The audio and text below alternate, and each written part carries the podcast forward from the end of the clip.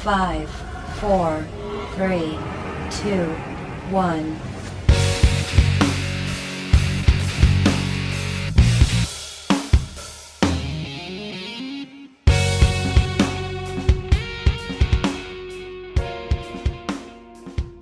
You're listening to the YA podcast with me, Anthony Ergo. On this episode, we'll be discussing Veronica Roth's Insurgent, both the book and the movie, and we'll be hearing from various young adult bloggers who'll give you their opinions. But first up, here's the trailer for the movie. You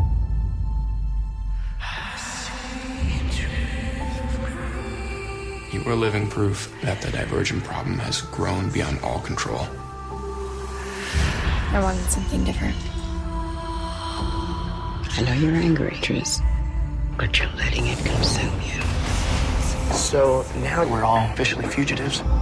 Divergence will destroy our society. Kill them both. We have to stop her. Together. This is the only chance we have to rescue what little civilization we have left. No pressure. You're listening to the YA podcast. Insurgent is the second book in the Divergent series, but before we hear the views of our bloggers, let's hear from the author herself, Veronica Roth. One of the definitions of insurgent is someone who rises up in peaceful opposition to an established authority, and that's what Tris does in Insurgent. She's a little traumatized from what happens at the end of the first installment, and she has to figure out a different way of being in the system and of fighting the system than just, with a gun alone. So that's where the title Insurgent comes from. The dome was pretty incredible because that giant tree in Amity is one of my favorite, landscapes in the book. One of my favorite ones to write about, since that's basically, the emblem of Amity, and it's in its literal form in that dome. So seeing that come to life was pretty incredible. One of the things that, as a reader who goes to see movie adaptations of books frequently, one of the things I like to see is just, how expansive and beautiful and interesting the world can become when you show it, on screen. And I think that's one of the things they'll most enjoy seeing, is just, what does Candor headquarters look like? What does Janine's laboratory look like? And they're not described in all that much detail in the book, partly just because of the way I write, and partly because I don't like too many descriptions. I think it kind of bogs down the narrative a little bit. But in the movie, you can show things in such great detail, and they can become so much bigger and so much cooler and so much, stranger than you ever imagined. Okay, so I have to admit I am a fan of Veronica Roth and the Divergent books. But before I give you my opinion, let's hear from our bloggers. Now, I should point out there are some mild spoilers in these reviews, so if you haven't yet read the book or seen the movie, maybe come back to this podcast a little later on. Otherwise, let's start off with Brett from the UK. Hello, welcome to my Insurgent review. So I loved the part of this book where they go off to the different compounds. They go to Candor headquarters, they go to Amity, they spend some time in Erudite, they go back to Dauntless, and they spend some time in Abnegation, and also with the Factionless.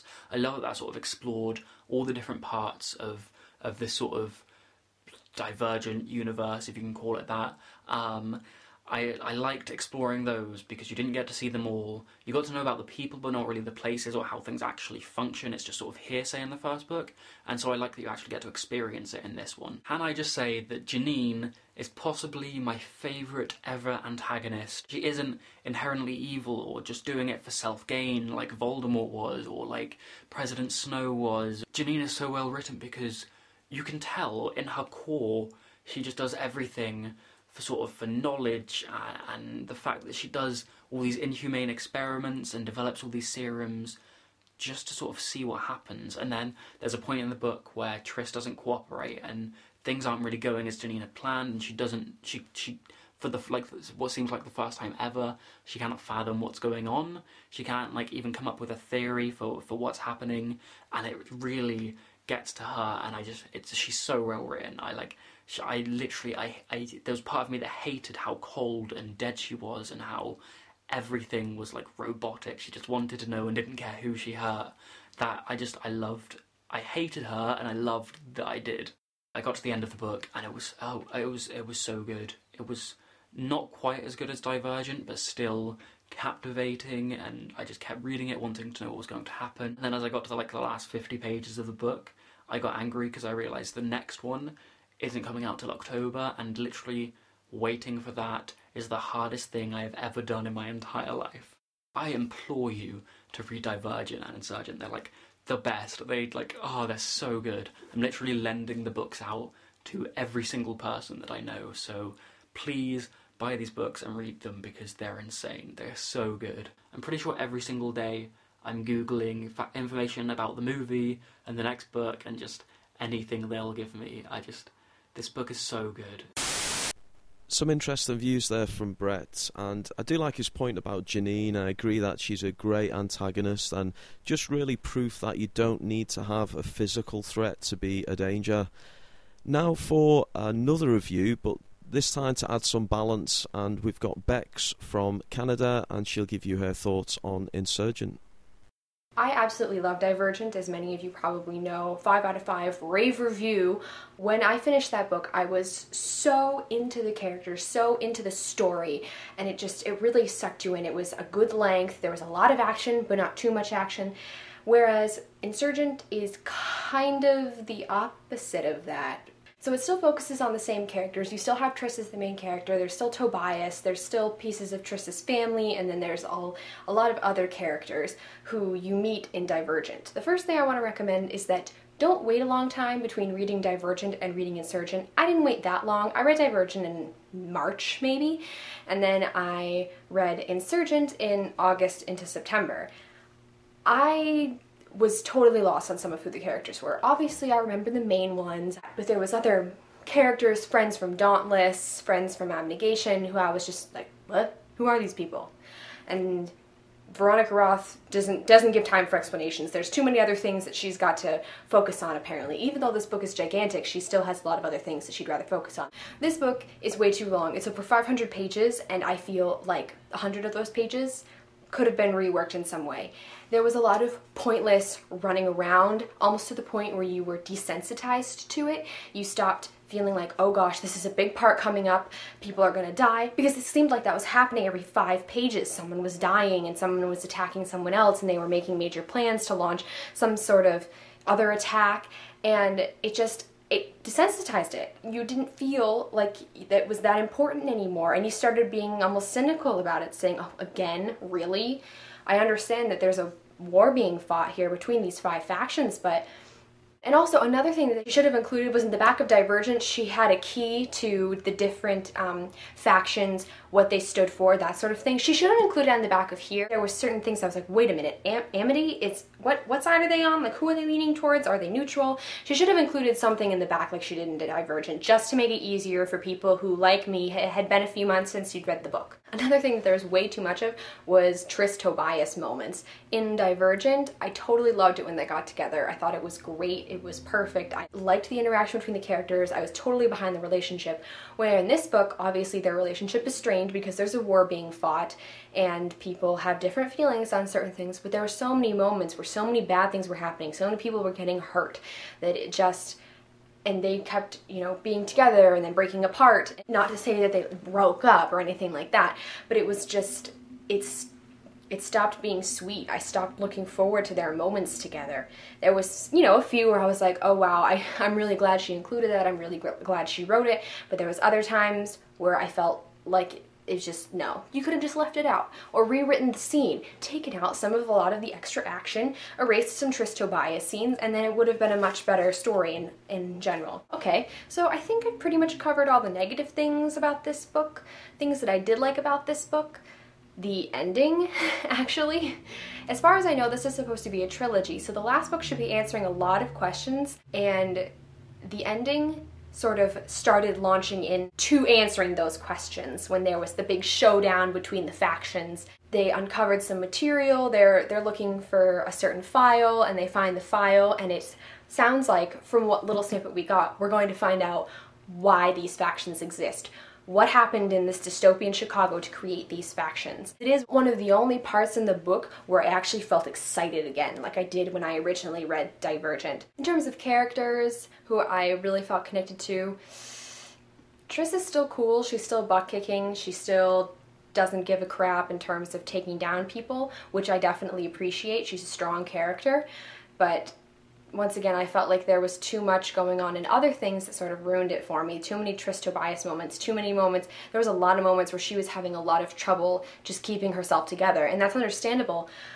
Overall, I'm gonna give it a 3.5 out of 5 stars, and that's being a little generous. I really think that it should have been 3 out of 5, but the ending kind of saved it for me and left me with a better impression than what I would have said before. This is the YA Podcast with Anthony Ergo. So I think it's fair to say that Bex didn't like Insurgent as much as Divergent, and just to address a couple of her issues, firstly the length. Bex complained that it was a little long. For me, the issue wasn't so much with the length but with the pace. It did feel a much slower pace than the first book, and when we did have action sequences, they didn't feel integral to the plot, so I'd possibly agree with that. On the characters, I do agree with that, in that a lot of new characters are introduced and it is quite hard to keep track of who's who, so that is one issue that I would agree with. Looking at Goodreads, the Goodreads rating for Divergent was a 4.32 and Insurgent a 4.14, and I would have to say I really enjoyed Divergent. Insurgent, for me, is still a really good book, but I would probably give it a rating of 4 out of 5. I'd be really interested to hear what you think of Insurgent and whether you agree with any of our reviewers, and you can tell us your thoughts either via Twitter, which is at the YA Podcast, or on our Facebook page, which is facebook.com/the YA Podcast. Okay, so sticking with our dystopian theme, we've now got a short audio blog from Kierstan from the US, and she'll tell us about some of her favourite dystopian series novels. Hi everybody, Kierstan here. I personally love dystopian books. They were some of the first YA books that I had read. Back in the summer of 2010, my girlfriend Natalie, she got me into reading again after I had gone through this horrible reading slump after The Deathly Hallows came out. I wasn't able to pick up another book for years, like literally years. The reason why I read dystopian is not only because I love seeing young women and young men standing up for themselves and standing up for the rights of people, but I also see that that's where we're going. We're almost bordering in a dystopian society currently, and it's scary. And I think the reason why I read these books is because it kind of gives me hope that it won't always be this way. So that's why I read them. And one of the first books that she got me into was The Hunger Games, which is my favorite dystopian trilogy. Without a doubt, it's my favorite. And it isn't just because it's the first one I read. I think it has the best themes, and it really does speak to a generation that is terrified of what is going to happen to us. And the reason why I love this book series so much is because Katniss is not your typical heroine. And I'm saying that because when I came into the world of YA and into the dystopian YA fiction world, I was used to seeing, these virginal Mother Teresa heroines that are always doing everything right that they're supposed to do, always end up with the man that they love, always do all of these things exactly the right way, and are always in line. So, this was like one of those first books that I read where a girl was thrust into a situation that she didn't want to be in, and she made it vocal that she didn't want to be in it, but she still did it because she had to for her family and to survive. And it's amazing the things that we'll do, the lengths that we go into to make sure that we survive and that our families are intact and safe. I think a lot of people spend way too much time worrying about the romance between Katniss and Peeta in this book instead of really looking at how important the story actually is to a young woman saving her family. Okay, so the next dystopian series that I'm going to talk about is also a part of a now successful movie franchise, and the second movie is being filmed right now, and that is the Divergent trilogy by Veronica Roth. I didn't read these books until Allegiant came out. I didn't want to start reading it and then have to worry about the next book, so I waited until Allegiant came out. I do love Tris. I do think that the first book is better than the other two. I really think Divergent could have been a standalone. I do think that slowly throughout these books, the voice of Tris and the voice of the author kind of gets lost and gets messed up a little bit in there, and the third book by itself almost seems like it was written by a completely different person. I love these books, not necessarily just because of Tris, but I love them because of Four. I love Four. He's like one of my favorite. He's one of my favorite book boys. I just can't even help it. I just like super love him. And these books are about a society starting an experiment to kind of keep the people in line. The world that they live in is just a giant social experiment. So it just kind of like takes you on this like crazy ride of learning about it, trying to figure out why, and then the end. And it's just kind of, it's all kind of crazy. There's so much stuff that happens. So many people die. It's just, it's kind of like a roller coaster ride from the beginning to the end. The next books I have are the Maze Runner trilogy by James Dashner. I feel like guys would really like these books because it's all guys basically except for one person. I know a lot of people love these books. I just wasn't a fan. I do feel like they're a little bit on the sexist side. I know that there are some themes that other people would absolutely love. The characters are really well written. I just couldn't really get into them. I want to talk about another dystopian series, and that is the Delirium trilogy by Lauren Oliver. It's about a society that deems love as a disease, and so when you hit a certain age, they inject you with a serum that gets rid of that part in your brain so that you aren't able to fall in love. And so it helps people run society better. The people that don't take the serum and don't believe that this is the right way to go, they end up living outside of these places in the wild, and it's just crazy, and it's really good, and I love Lauren Oliver books. So if you love Lauren Oliver books and you haven't read the Delirium trilogy, I definitely recommend reading those. Some really good recommendations from Kierstan of some of the more popular YA dystopian novels, and just to recap, they were The Hunger Games by Suzanne Collins, Maze Runner by James Dashner, and Delirium by Lauren Oliver. If you haven't checked those out, then maybe give them a go, and I'm sure we'll be featuring some of those books on future episodes of the YA podcast. This week's Young Adult News.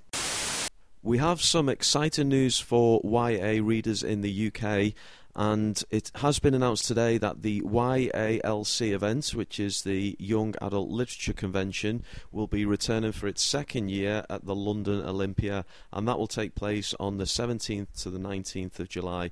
I attended the convention last year, and I can say from first-hand experience it is a really fantastic event. I actually launched my debut novel Dystopia there and got to meet lots of fellow authors and readers.